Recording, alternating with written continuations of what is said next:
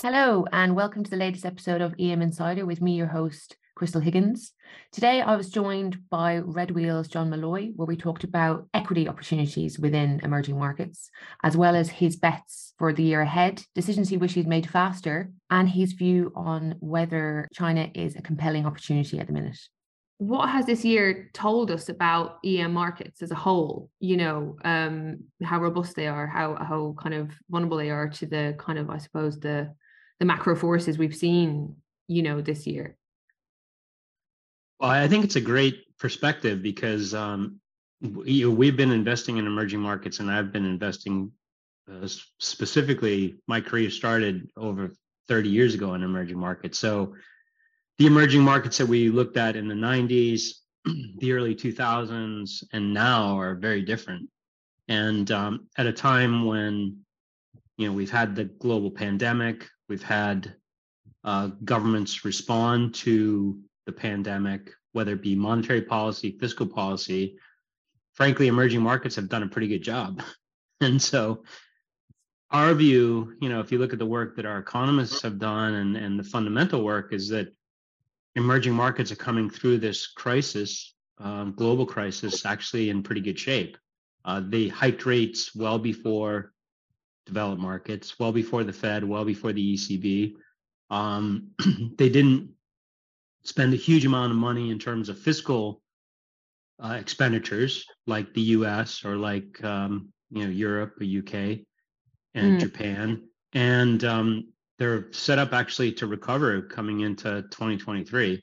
So, I mean, overall, EM is is actually set up to do really pretty well. And on that, you know, I suppose, is it fair to say, I suppose, looking at the beginning of the year, the emerging markets were the first to suffer, I suppose, you know, in 2022, or uh, you might have a different view. So are you expecting to see them, you know, get a bit of a, be the first to recover and, and get a bit of a rally? And, and if so, which regions and sectors do you think people should be looking at? Mm, well, I think even going back to 2021, uh, emerging markets underperformed global markets in 2021. So we start we started to see that being priced in starting two years ago, uh, and China being probably the the poster child of that. Um, China market suffered in 21. We had the uh, government clamp down in terms of various regulations. We had uh, China and Xi focused on party Congress, focused on COVID. And so it wasn't it's not just 22 where you know em suffered. It was it was going back even before that. Um coming into this year that continued you know so emerging markets suffered throughout that. The uh, tightening in monetary monetary policy the covid restrictions um risk off really. I mean you, if you look at flows capital flows flows coming out of emerging markets, not just equities, but also emerging market debt has been a bit of a disaster. And I think right now where we are is we're at an inflection point. Over the past month, um, China has stabilized. Chinese equity markets have stabilized. Xi is now focused on economic growth, economic stability. He's gotten what he wanted out of party, party Congress. Mm. And we're getting to a point where uh, the Fed is probably close to maybe a pause uh, at some point, and so all of that combined has has supported equity markets. It's funny. So when you you brought up China there, and I know there's been a lot of back and forth, you know, from commentators about um, is is is China a good bet right now? Um, and I'm just wondering. I think I think you've kind of half answered this, uh, but you know, are Chinese equities compelling to you right now? I know you're you're you're you are slightly underweight in China and India, say very slightly, um, but yeah, for, for, I, from what you've said about where Xi is right now, bearing in mind the zero COVID policy, um, and you know all the kind of fundamentals that people I think have been concerned about when it comes to China. Do, do you do you feel that now is the inflection point for China?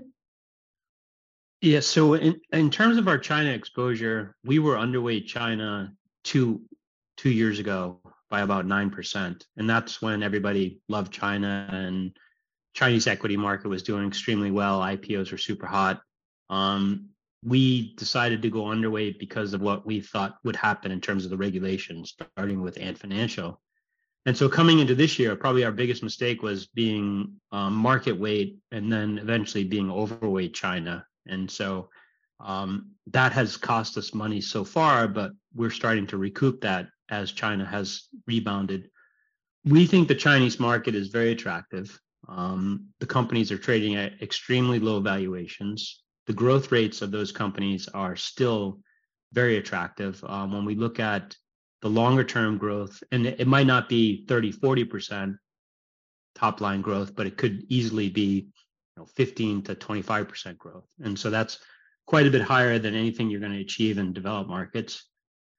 Uh, the market is underowned. If you look at our competitors, they're underweight China. Many of the discussions that we have with our investors or potential investors is, you know, the question is, is China investable? I think China is very much investable. Um, we don't see, we have our advisors, Rice Hadley Gates Manuel, uh, led by Condoleezza Rice and, and Dr. Gates, and they don't see a direct conflict in terms of military conflict with China Taiwan anytime soon, and that would be that would be a game changer for investing in China. But as of now, you know, we think that China is is very attractive. It's a deep equity market, the A share market, the H share market, the ADR market. We're talking about literally two to three thousand stocks. So finding for us to find 20 good ideas is pretty easy. You know, we have a, a team of six Chinese analysts sitting in Singapore, mainland Chinese, and um, we're finding you know tremendous opportunities at this point. The Chinese market has done well over the past month. Um, our competitors and, and the market is not positioned for that. People still are very skeptical. So our view is that that very much continues into next year.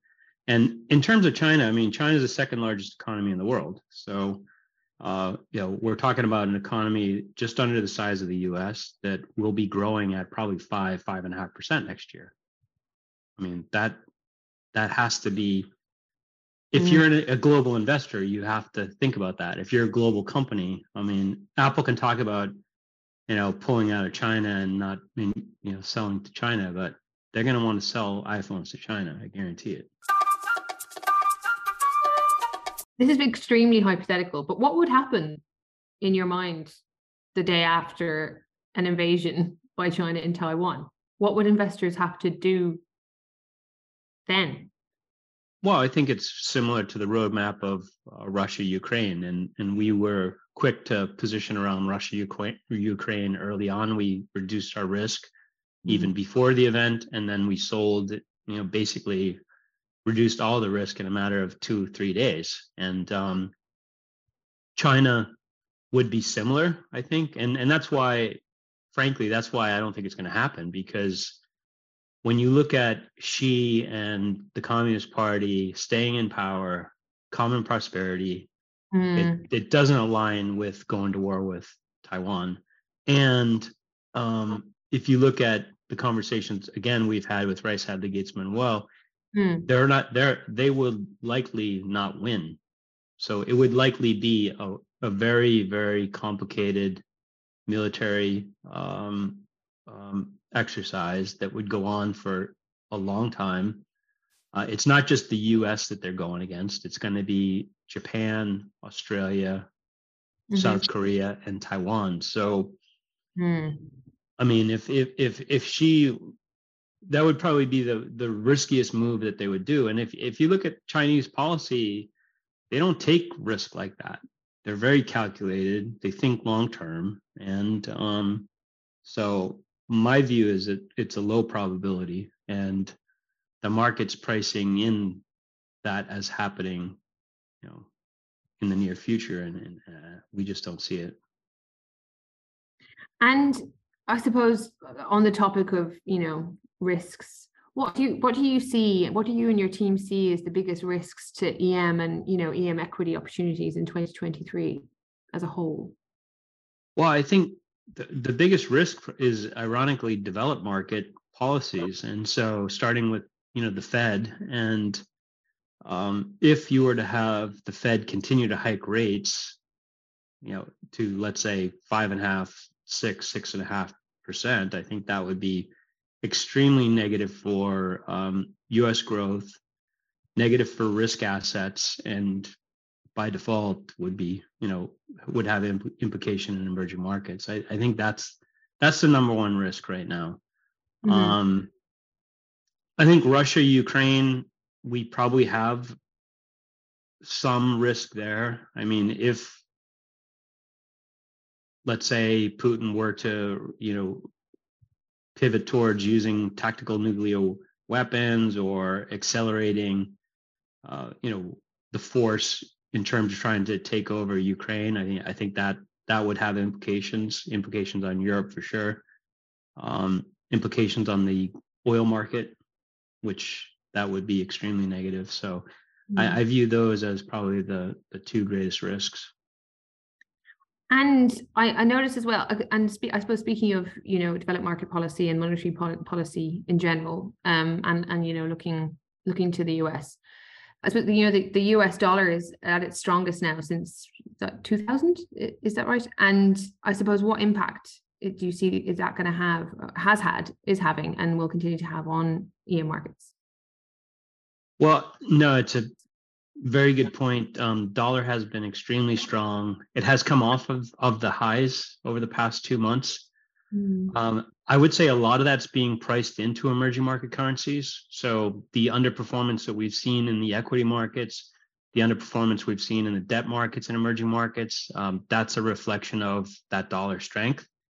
Mm-hmm. So at, at, this point, if you're an investor coming in, I think the markets have really absorbed that risk. And in emerging markets today, their currencies are very attractive. I mean, so if you were to travel to Brazil or India uh, or any of these markets, you would find hotels, um, travel, whatnot, being extremely attractive. Mm. Um, but that so that has implications for travel, but more importantly, it has implications for manufacturing. And so if they're selling goods, if they're selling commodities, um, those commodities are, are, are very, very attractive. Um, on the other side of that, what that does, the strong dollar actually is a headwind for US companies and for multinational companies. And so we see, not to say that the, the S&P or US stocks will go down a lot, but in comparison to their position in, in against emerging markets, they have a lot of head headwinds with the stronger dollar. Um, globally, they're not going to be as competitive and um, you know so we see then that being basically another positive for emerging market equities to do well. And i suppose another area that you're um, overweight in is is brazil. And i'm just wondering if you could maybe talk through you know the opportunity there as a whole and and and maybe where you're still finding you know um value plays in in Brazil equities? Is you know if you could maybe expand a little bit about why Brazil is yeah uh, Brazil's Brazil's been challenging. I mean we've um Lula coming in we're not quite sure of the direction of the administration. We're we're still waiting for confirmation on you know finance minister the what the administration looks like. Is this going to be a Lula that we knew 20 years ago, or is this going to be more of a, a real leftist type of Lula. Um, our sense and our gut is that he's going to be pushed towards the center, but we want to see confirmation of that. Um, the areas that will do well will be uh, companies that benefit from the consumer doing well. So I think banks, I think banks should do well. Um, retailers should do well. Healthcare should do well. Um, we own Electrobras. That's a you know a, a basic consumer type of product in terms of uh, energy consumption. It's also a very clean, green, clean energy company. Mm-hmm. Uh, so we think that those businesses do well. The the companies that probably hurt end up being the SOEs, where like a Petrobras or Banco do Brasil, mm-hmm. where they are controlled by the government, and the government will basically push them to invest more locally. It might not be driven by economics. It might not might be more driven by social uh, the social benefit, which net net could be good for Brazil, but might might not be good for the company. Mm. So, um, but we, if you look at the valuations of Brazil, there it's extremely extremely attractive. And when we look at the growth you know, Brazil has interest rates that have come up to 13, 14%, and it's still growing. You still have loan growth. So when when we start to have the central bank ease monetary policy coming to next year, mm-hmm. we think the Brazilian economy could do well. Um, a lot of it's going to be driven around the, the confidence of the Lula administration. So we're sticking with our overweight at this point. We also have Mercado Libre, which we think it's a it, you know it's an Argentine company, but really is a beneficiary of of Brazil and Latin America, and mm-hmm. and that should do well. And just, I was always wondering as well. I don't know if we've ever spoken about, you know, I suppose sustainability and ESG factors, and bearing in mind, you have to bear you look at it from an you know emerging market context. I'm just wondering how much that factors into your strategy or you know portfolio construction. Um, and then second, uh, not to ask too many questions at the same time, but um, how from that perspective, from you know sustainability investing in EM, um, how you deal with quite say negative externalities, which are you know to be expected, I suppose, in certain parts of you know the EM EM market. I was wondering if you could give some examples about that, or if it's relevant to to, to how you're working at the minute. Well, I mean, ESG for us is, and we've uh, we've incorporated ESG in our process for over ten years, so it's it's mm-hmm. nothing new, and a lot of people want to talk about it today. But you mm-hmm. really you can't be a, uh, an investor without thinking about governance, without thinking about you know the social implications of companies, environmental risk, environmental opportunities. So it's it's part of what we do, and we have head of ESG, and we have that ingrained in our process. Um, the way we think about it actually i think it's quite different from the market is we think about it as an alpha uh, opportunity and the perception is okay it's an emerging market company governance is poor the the government is poor the mm. companies you know using child labor polluting whatever but we're seeing huge amount of opportunities of companies that are actually leaders whether it be in um, green energy, whether it be in best practices, um, disclosure.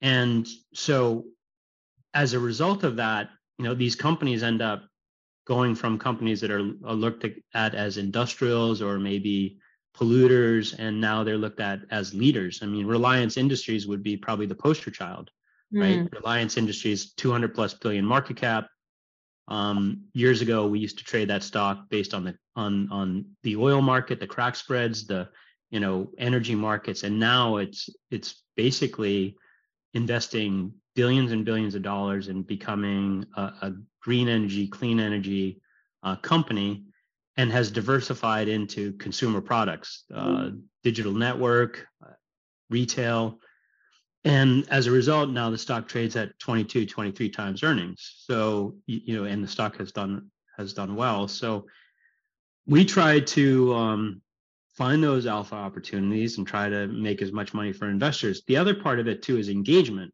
And we try to work with our companies in in one educating them about the market about you know the sustainalytics of the world uh, what data that they're looking for what data investors are looking for because frankly some of these companies just aren't aware and they just don't realize that okay if they were to publish this information that they're already doing um, they're going to have they're going to be perceived as as a, as a higher quality company.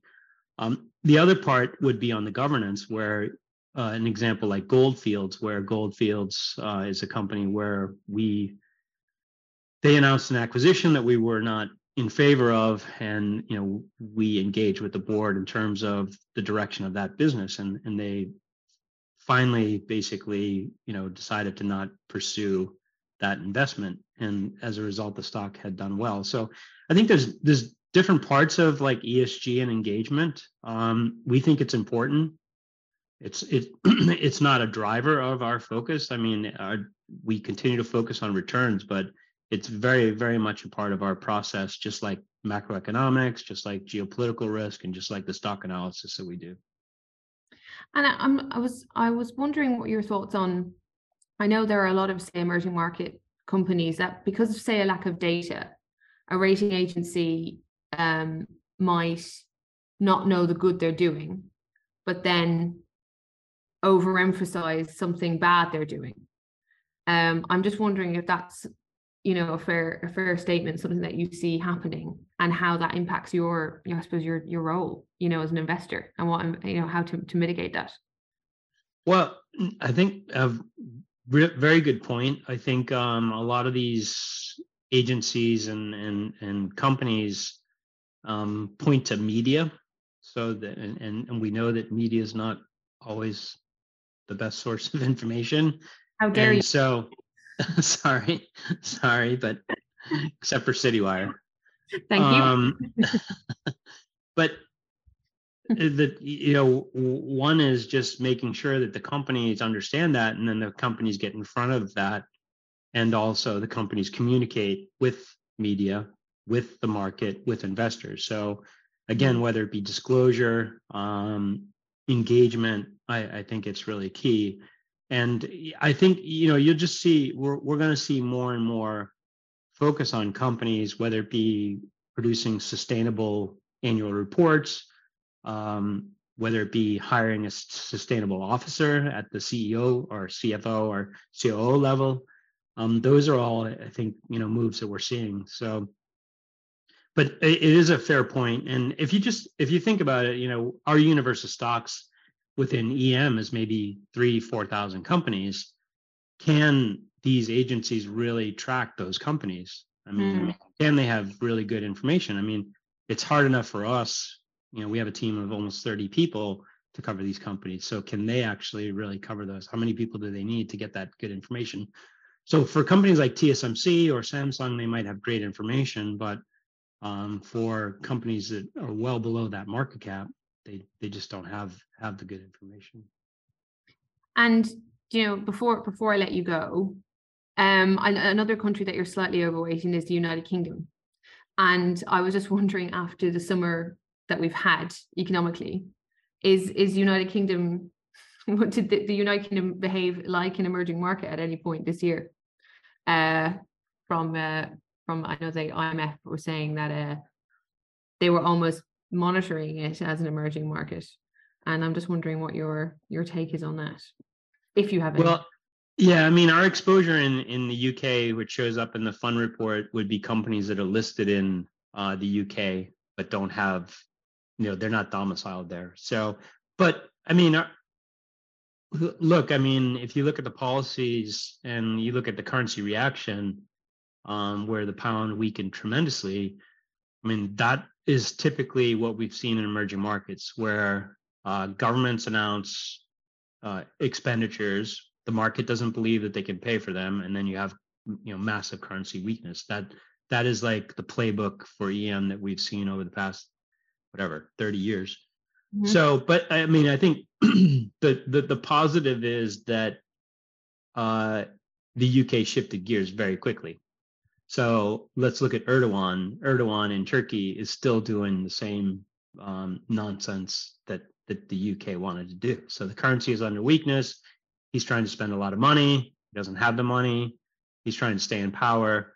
So I think you know to give the UK ben- the benefit, uh, the the the process worked, the system worked, and it is acting like a, developed, um, you know, real world economy.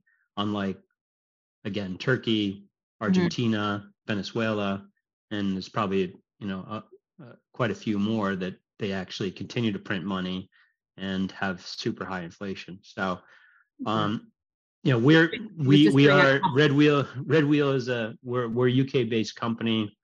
Um, we are very positive on on the UK. Um, if you look at, you know, in terms of a money center, if you look at in terms of um, all the attributes of of the United Kingdom, I think it's um, it's very interesting. Property market is very attractive at this point. Stocks are very very attractively valued. They're cheap, um, and it will continue to be a leader. So now I think the head we'll have the headwinds from from Brexit and from other areas, but um, longer term we're super bullish.